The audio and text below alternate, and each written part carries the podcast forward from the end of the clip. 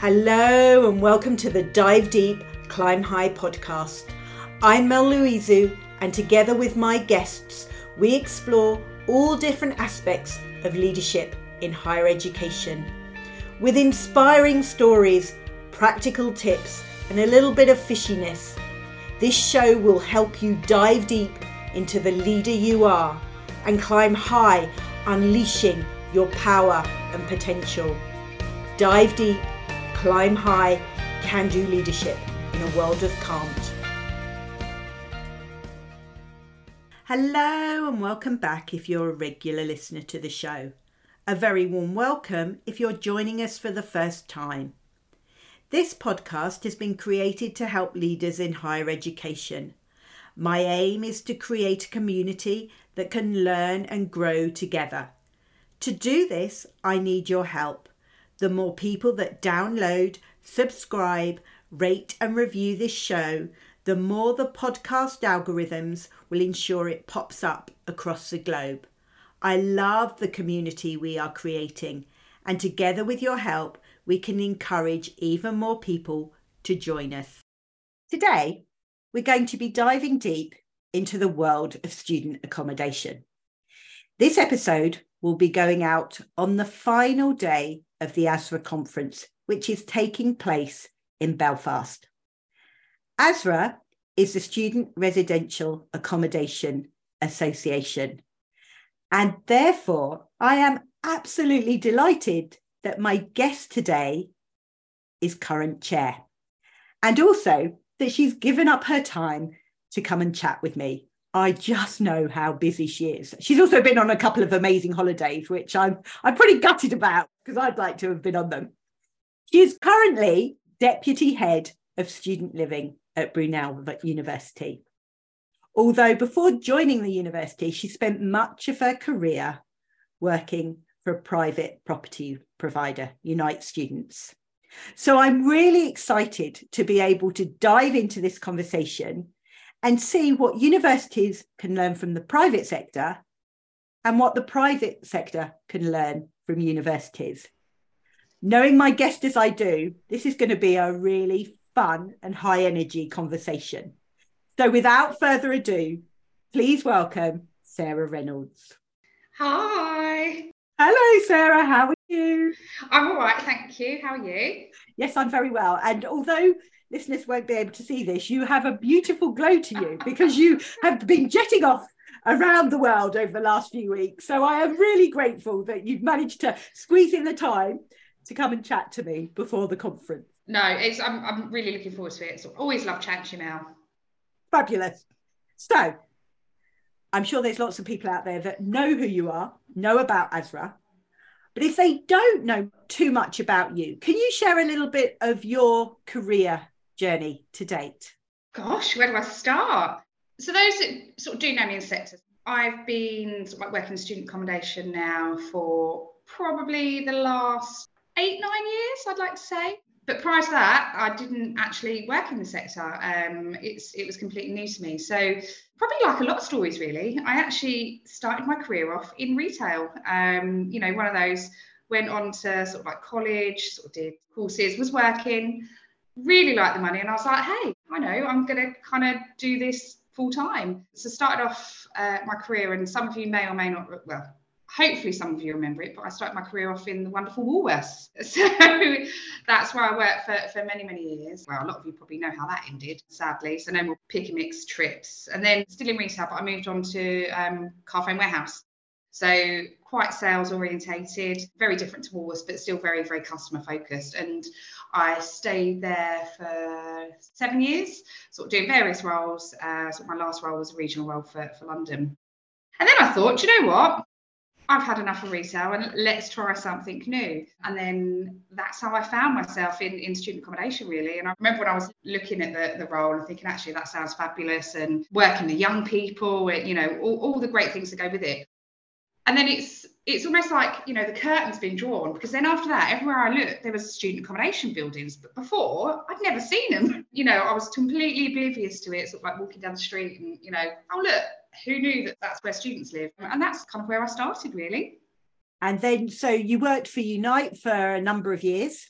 Yeah, so I was at Unite, that's where I started my career really, and absolutely loved it. And I think the things that we do and, you know, the interactions that we have with our students, with our teams, really kind of gave me that buzz. And I was like, actually, this is something that I can see me staying in for a while. And actually, I was right, because I'm still here.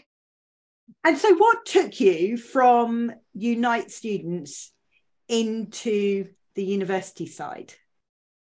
I think, again, it's always that time for change, really. I've been with Unite Students for 7 years, coming up for 8 years. I had a wonderful time there, but really always felt that actually it'd be really interesting to find out how the university world works. And I think through my time at Unite, I'd worked with lots of different universities through different sort of like nomination agreements, and then also sort of through Asra, sort of like building lots of different connections with lots of different colleagues across the country. So it really, really kind of, you know, interested me about actually how, you know, we've got very similar needs, similar students, but actually, is it the same or is it different?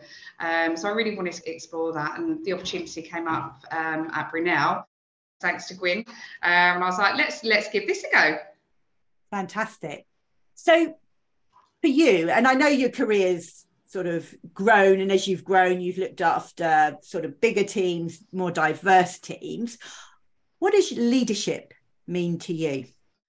Oh, it's so hard, isn't it? Because I think utmost, you know, thing for me is that actually being somebody that people want to work for. And, you know, I think it's making sure that you lead through your values and you kind of stay true to that. I think it's being really supportive of your team members and of any individual, and allowing them to be the best that they can be, and how you can kind of support them on their journey. And I suppose it's giving that constant encouragement and being somebody that really recognises that and supports through that, I guess. No, that's lovely. And you said that it's about leading through your values. Mm-hmm. So what are your values, would you say? I think trust has to be a big one, and I think through that's about honesty and, you know, having those honest conversations. And I think doing that in a friendly way, so, you know, really treating others how you want to be treated. I think we all come to work to be the best that we can be, and I think when you're having those conversations, it's really sort of like being your authentic self. And I think it was really interesting, you know, when I first started my career. And I think when you're younger, I think you spend such a long time looking up to, you know, other leaders, other managers, and think, oh, I really want to be like you. And you try and kind of adapt your style to kind of be like that person. And then of course you see somebody else and you're like, oh, I want to be like that person. And then it kind of suddenly dawns on you, actually, just be myself.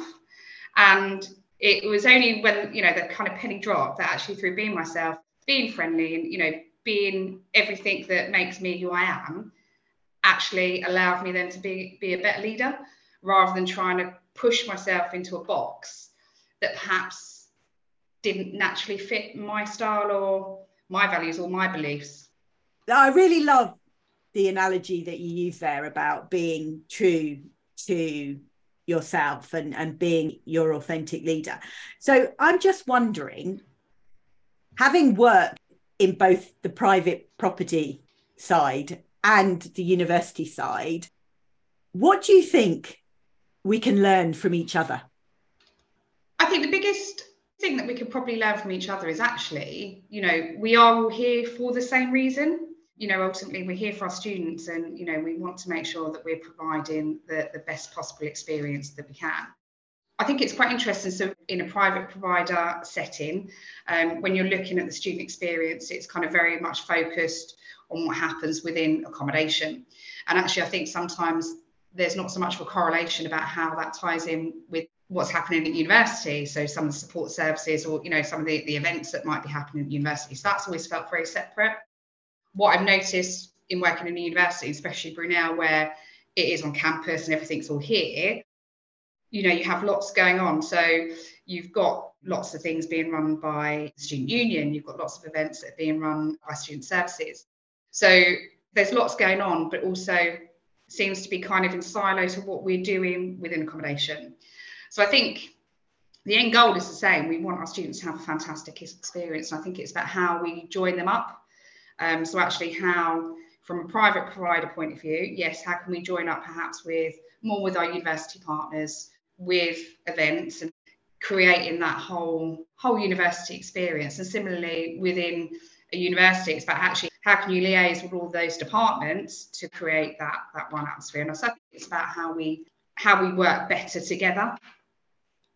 Yeah, and I think having been in this sector for a good few years, is that I think those relationships are closer, but I think there is still work that can be done, because ultimately I think that the base level drivers are different, because providers of student accommodation have shareholders and they need to deliver against really stringent financial targets. And we have those within the university sector, but there's a little bit more understanding, and the student experience always gets put first, as it should do, above those profits. But I think it's really interesting to have that dynamic, really. So in the job that you're doing currently within the university, what is the one thing that you've brought from your private background experience into the university?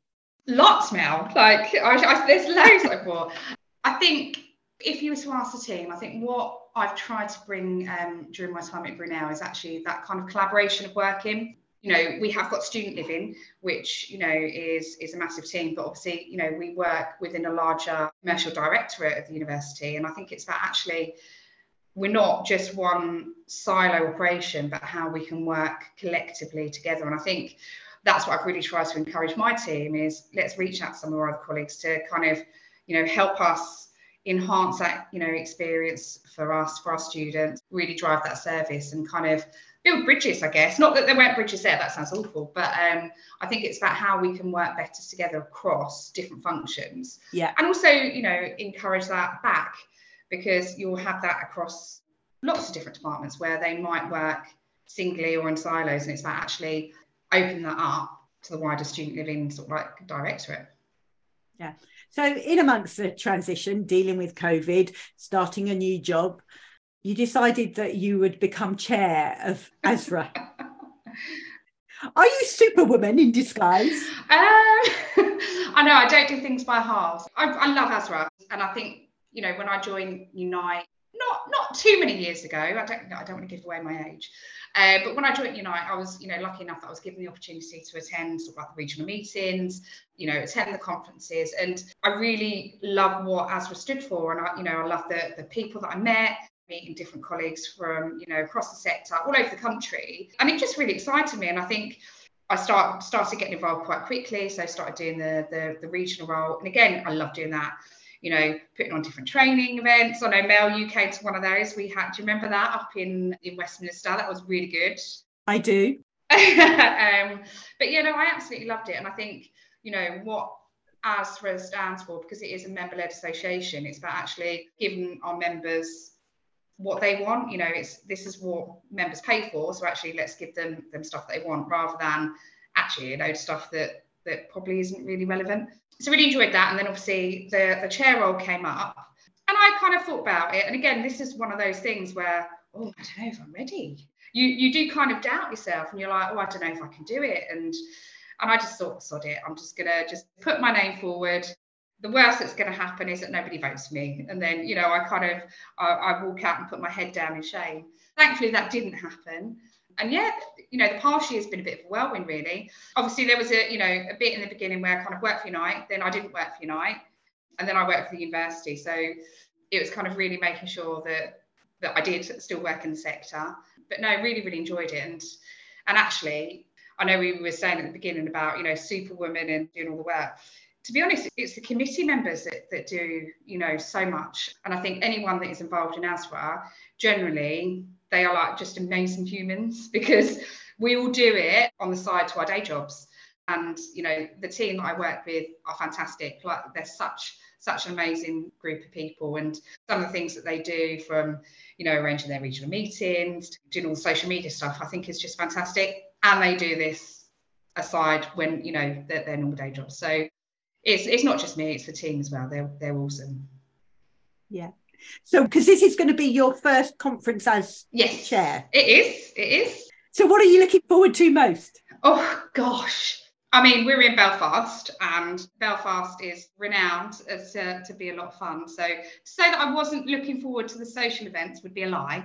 I think they're going to be really good. And I think some of the things that we've planned in the evenings is really exciting. And I think it's certainly for me, having that opportunity to meet other colleagues and, you know, just have a chat outside of your kind of formal work environment has always been the value add to me of Asra, because that's when the really juicy conversations start happening, and you know, you really get to know other colleagues, and that's actually where you form friendships, you form, you know, sort of like groups that kind of continue for years. Certainly if I look at colleagues across the sector, it's probably because I've met them, you know, in a bar in a few sort of like Asra conferences ago, and they've still continued.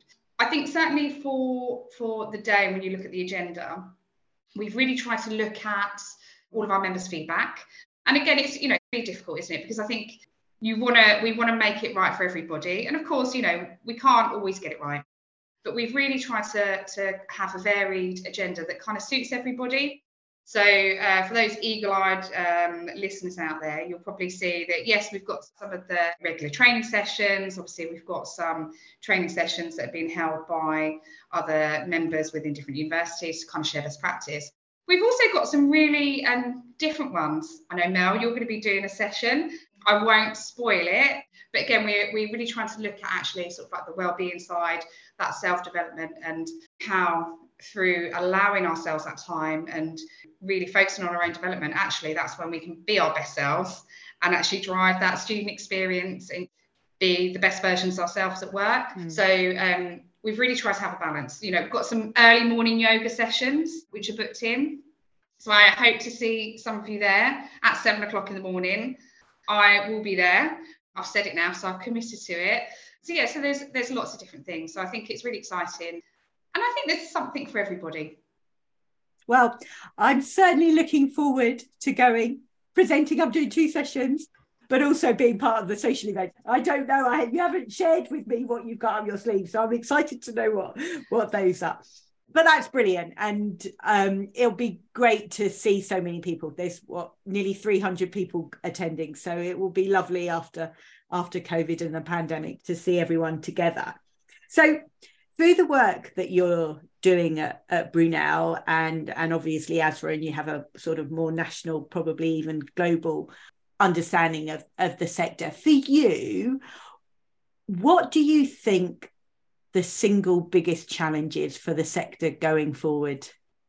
There's 2 things really. I think the first one being sort of like actual bed numbers. So do we have enough beds in the sector? And I think, you know, this year we've seen that lots of universities are struggling to kind of accommodate all of their students.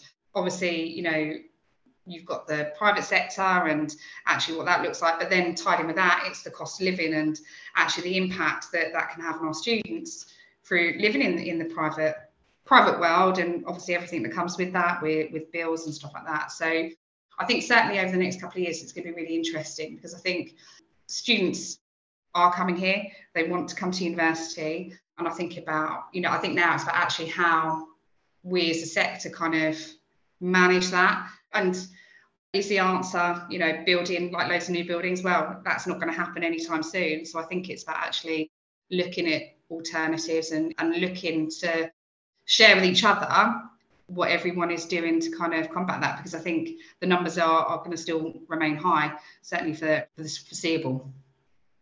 Yeah, it's so interesting. The number of times you could tell, well, people know my age anyway, I'm always chatting about it on this podcast, but I think the number of times we have heard, oh, numbers could be going down, this could impact the introduction of tuition fees first off, and all the different things that have happened.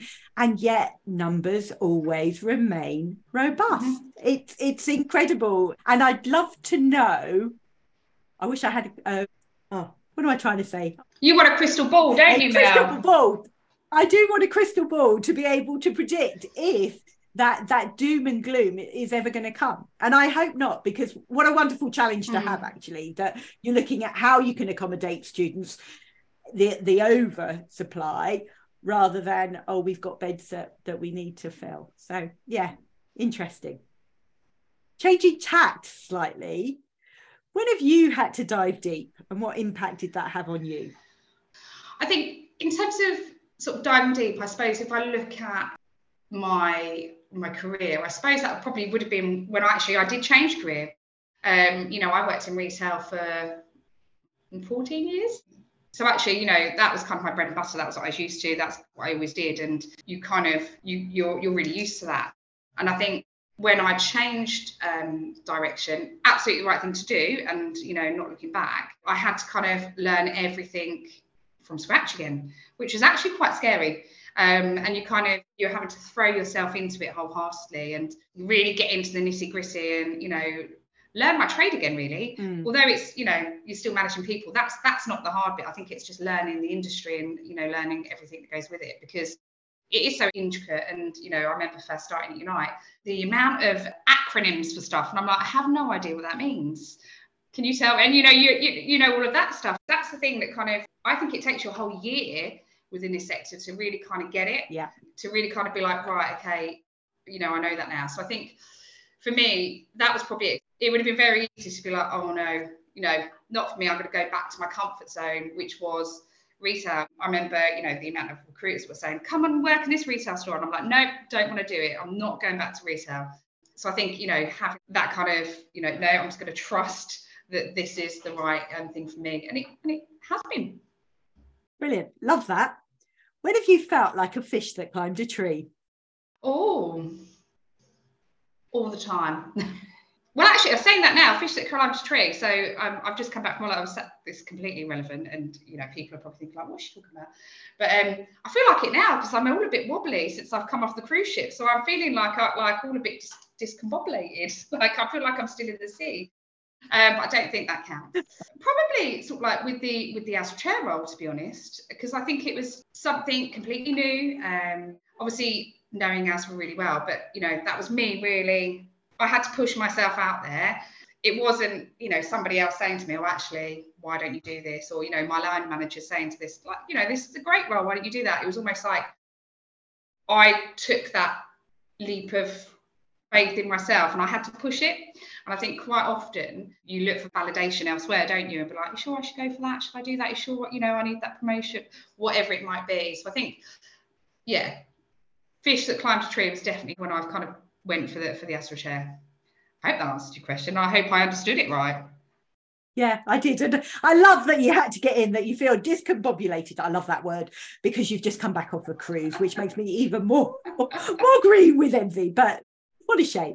No, that's a great example. And I think what you say actually is true, is that so often we look for external validation. And actually, as you said right at the beginning, being true to ourselves is the best way that we can lead and manage the people around us.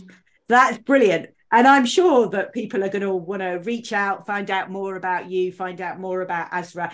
How can they best do that? So if you're coming to conference, which I hope all of you are, we've actually got a stand. So you'll be able to come and chat to either myself or any of the regional reps. If you want to find out about Asra, if it's your first conference, if you want any top tips about how to kind of get around and do everything, then please come and see us. You won't be able to miss us. We've got our Asra stand. We've also got the Asra Gmail. You can always reach out to us. You can contact us via LinkedIn, Instagram. You can get through to us anyway. As I say, all of the team are really approachable and, are always there to kind of help out. We've also got the new delegate meeting, which is taking place on Sunday. So again, if it is your first conference, then please do come along to that, because I know it can be quite daunting, actually. I remember my first one, I was kind of like, oh, my God, I didn't know what to expect. I didn't know what to pack. What clothes do you bring? But yeah, come along and see us. And we are a super friendly bunch. So, we'll hopefully answer all of your questions. And for you, people can get hold of you via LinkedIn. Is that the best way for them to do that? Yeah, via LinkedIn. You can get in contact with me with the Asrachair1 email address, which obviously I'll share the link after this mail. Yeah. And then when I start my new role, when I have my new email address, everyone can contact me there. Yeah, because quick update. Sarah will be moving. What date are you starting your new role, ending your role at Brunel? I'll be leaving Brunel, sadly, on the 28th of April, which is next Friday. And I'm starting my new role on 2nd of May with IQ students. Fantastic. So best place is either via Asra or via LinkedIn. And then as and when you are settled in IQ, people will be able to find you there as well. So it just leaves me to say a massive thank you for taking the time to chat to me at what I know is an incredibly busy time pre-conference, but also the best of luck with your new job. I know that you're going to be completely and utterly fabulous. What final words of wisdom would you like to leave people with today? Final words of wisdom. Okay. Drink plenty of water and always wear sunscreen. Thank you for listening to this week's episode of the Dive Deep, Climb High podcast with me, Mel Loizou.